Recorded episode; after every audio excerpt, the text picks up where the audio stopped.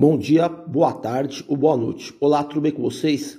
Meu nome é Adriano Vretaro, sou preparador físico de alto rendimento e estamos aqui para falar sobre preparação física no basquete.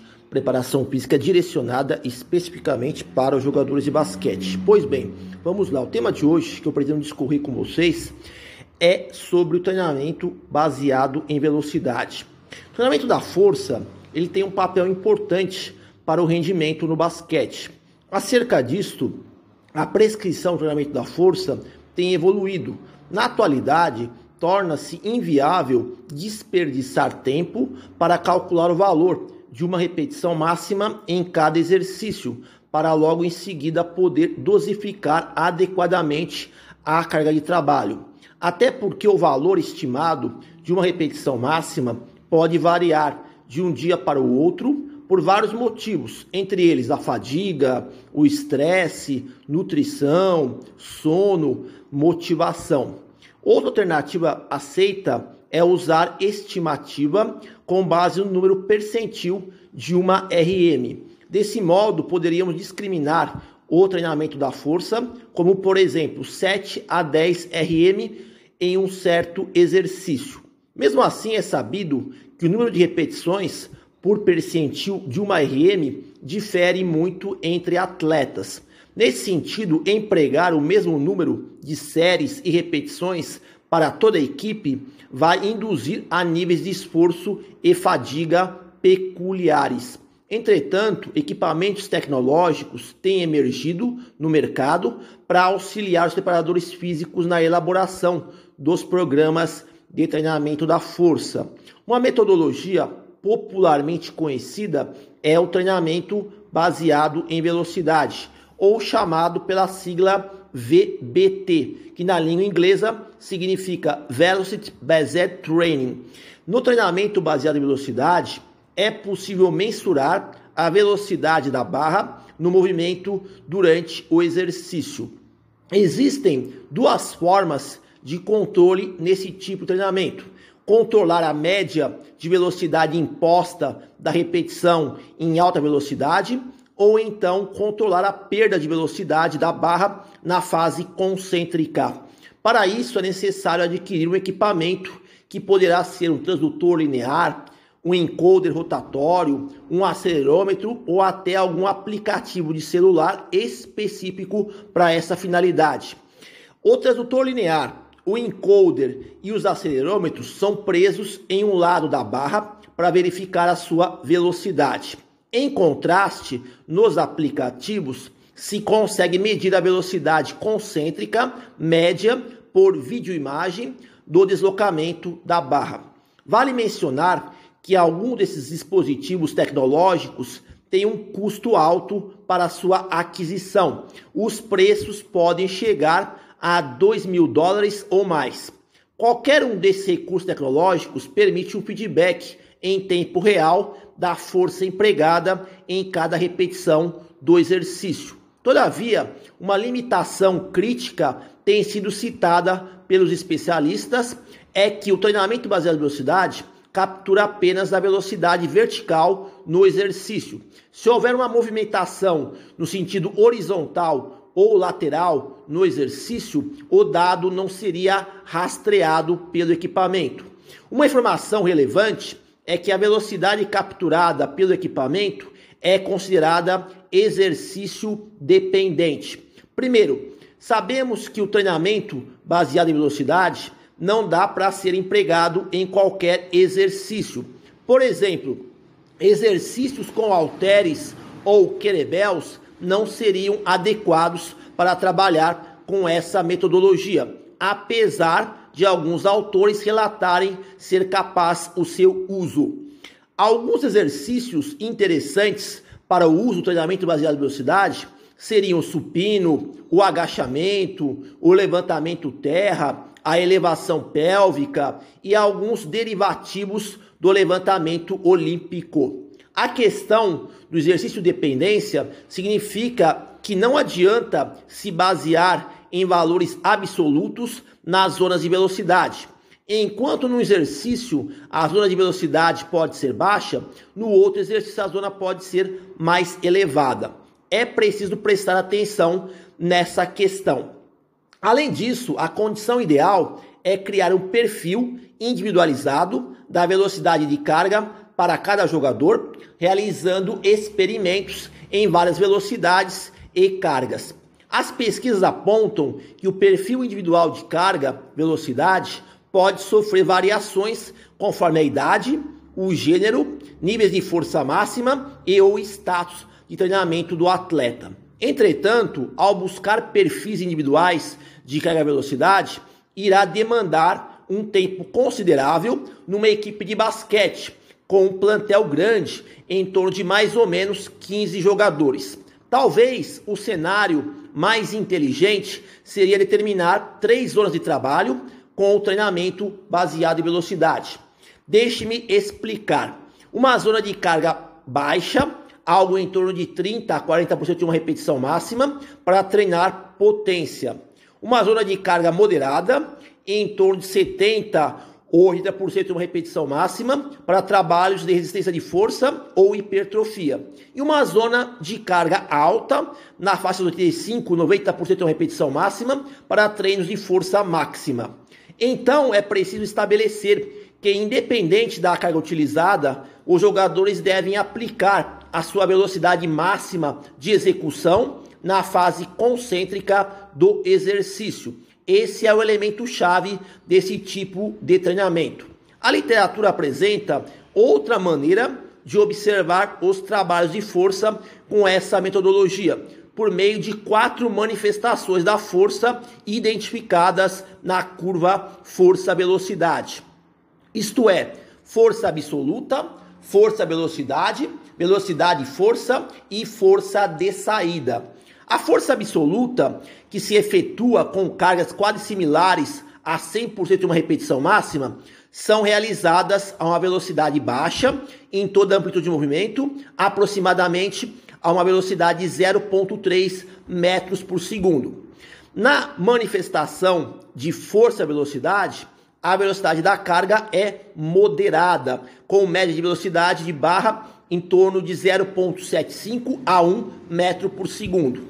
Já nos trabalhos de velocidade e força, a carga leve precisa ser movimentada em alta velocidade, uma média de velocidade de 1 até 1,5 metro por segundo. E no treinamento da força de saída, que seria a capacidade de vencer a inércia de forma rápida com cargas leves em velocidades extremamente altas, a média de velocidade empregada é de 1.3 até 1.8 metros por segundo. A perda de velocidade é uma variável que é constantemente acompanhada, repetição por repetição, no exercício. A unidade de medida desses equipamentos, como eu já havia elencado, é feito em metros por segundo. As variáveis produzidas pelo treinamento baseado em velocidade e que precisam de monitoramento constante são a média de velocidade concêntrica, o pico de velocidade e a média da velocidade propulsiva. Tudo depende do equipamento, pois dependendo da tecnologia, outras variáveis adicionais podem ser coletadas. Cada uma dessas métricas atua de acordo com o objetivo do treinamento. Por exemplo, para estimar a uma RM é recomendado a média de velocidade concêntrica. Já no treinamento explosivo balístico, o mais indicado é a variável pico de velocidade. Parece existir uma correlação linear alta entre a média de velocidade e o percentil de uma repetição máxima. Sendo assim, determinar limiares de perda da velocidade do exercício é, nos proporciona uma certa segurança da carga que realmente o atleta está executando. Não existe ao certo na literatura um valor universalmente aceito para a perda de velocidade nesse tipo de intervenção. Um limiar plausível para trabalhar gira em torno de 10% até 30% na perda de velocidade, de acordo com o atleta e o exercício. Uma estratégia sugerida seria utilizar limiar mais alto de perda da velocidade em atletas com pouca experiência nesta metodologia, por exemplo, 20 a 30%. Por outro lado, nos atletas com maior experiência no treinamento baseado em velocidade, o limiar de perda de velocidade pode ser mais restrito, por exemplo, 10%. Somando-se a isso, será necessário avaliar e reavaliar o perfil de carga-velocidade individual dos jogadores em cada ciclo de seis semanas aproximadamente. A finalidade desta avaliação regular é ter noção dos progressos adaptativos ou da estagnação no programa de treinamento. É recomendado usar a PSE, percepção subjetiva de esforço, ou repetições em reserva, para monitorar a dose e resposta das cargas dos jogadores nesta abordagem de treinamento baseado em velocidade. Um aspecto motivacional no treinamento baseado em velocidade é poder estimular e desafiar os atletas a realizarem o exercício em cada repetição na velocidade pré-estabelecida, através de feedback instantâneo de forma visual ou verbal. Um treinamento baseado em velocidade, bem conduzido, permite compreender as flutuações na fadiga e também a prontidão neuromuscular dos jogadores. Um elemento que se destaca no treinamento baseado em velocidade nos jogadores de basquete são os fatores antropométricos. Jogadores de basquete costumam apresentar membros superiores e membros inferiores com comprimentos variados, dependendo da sua estatura e da sua envergadura. Isso implica em variados braços de alavanca nos movimentos. A partir dessa observação, pode-se alegar que em dois jogadores com igual percentil de RM, carga relativa, no mesmo exercício, pode haver velocidade de deslocamento da barra diferentes. Uma precaução nesse sentido deve ser feita para evitar sobrecarregar demasiadamente o jogador que possui a velocidade inferior, com maior tempo de tensão muscular no exercício. No tocante às pesquisas com o uso do treinamento em velocidade no basquete, aparentemente as mesmas são escassas nas publicações. Porém, consegui encontrar quatro estudos interessantes sobre o uso do treinamento baseado em velocidade nos esportes coletivos, para termos uma noção real do que essa metodologia de treinamento de força pode colaborar. A primeira pesquisa com jogadores de futebol formativos usou o treinamento baseado em velocidade no exercício levantamento terra na barra hexagonal, com cargas entre 45 até 95% de uma repetição máxima. A ideia central do estudo é tentar correlacionar essas faixas de carga com o salto horizontal e o salto vertical. Nos resultados, foi constatado que esse tipo de treinamento com o levantamento terra na barra hexagonal apresentou uma associação mais elevada no salto horizontal quando comparado com o salto vertical. Segundo os autores, cargas na faixa de 45 até 65% de uma repetição máxima são as mais indicadas para treinamento de potência muscular em jogadores formativos. Na segunda pesquisa, com jogadores profissionais de rugby, foi implementado o treinamento baseado em velocidade durante seis semanas consecutivas, com frequência semanal de três dias. Os jogadores foram divididos em dois grupos, com feedback instantâneo da velocidade e outro grupo sem feedback da velocidade. O exercício empregado foi o agachamento com salto, com carga em torno de 40, 40 quilos, com carga em torno de 40 quilos. Ao final da intervenção, o grupo com feedback instantâneo da velocidade conseguiu aprimorar o salto vertical, o salto horizontal e a velocidade acelerativa nos sprints de 10 metros, 20 metros e 30 metros, quando comparado com o grupo que não obteve feedback da velocidade do movimento. A terceira pesquisa foi executada com jogadores profissionais de futebol australiano. Jogadores foram separados em dois grupos de intervenção. Um grupo realizou treinamento baseado em velocidade, com limiar de 20% na perda média de velocidade, e outro grupo realizou treinamento tradicional até a falha mecânica.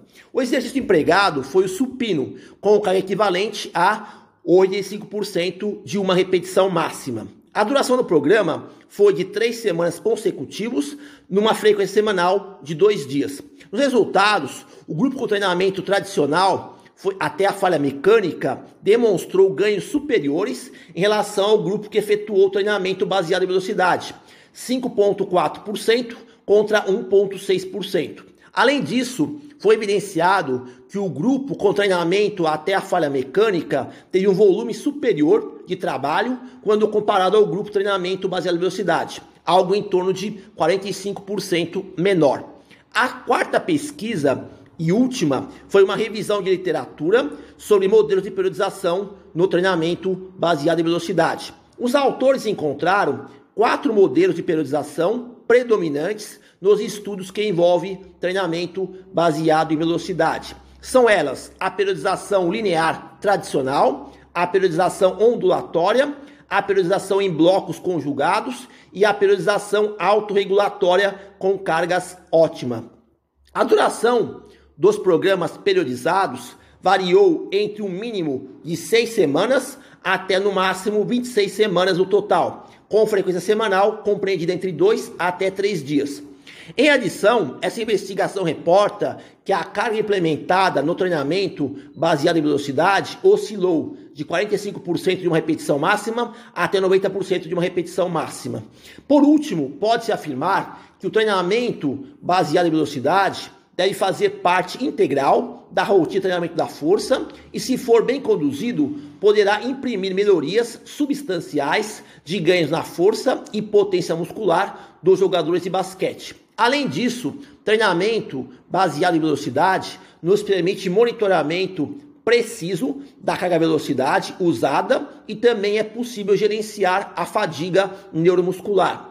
Conclui-se que o sucesso do treinamento de força fica restrito a uma adequada relação entre a carga imposta e a velocidade do movimento. Então termino aqui aqui no gostaria com vocês sobre treinamento baseado em velocidade no basquete. Bom, por hoje é só. Espero que vocês tenham conseguido obter alguma informação útil para poder aplicar na sua prática profissional. Agradeço pela atenção, desejo boa sorte a todos e até a próxima.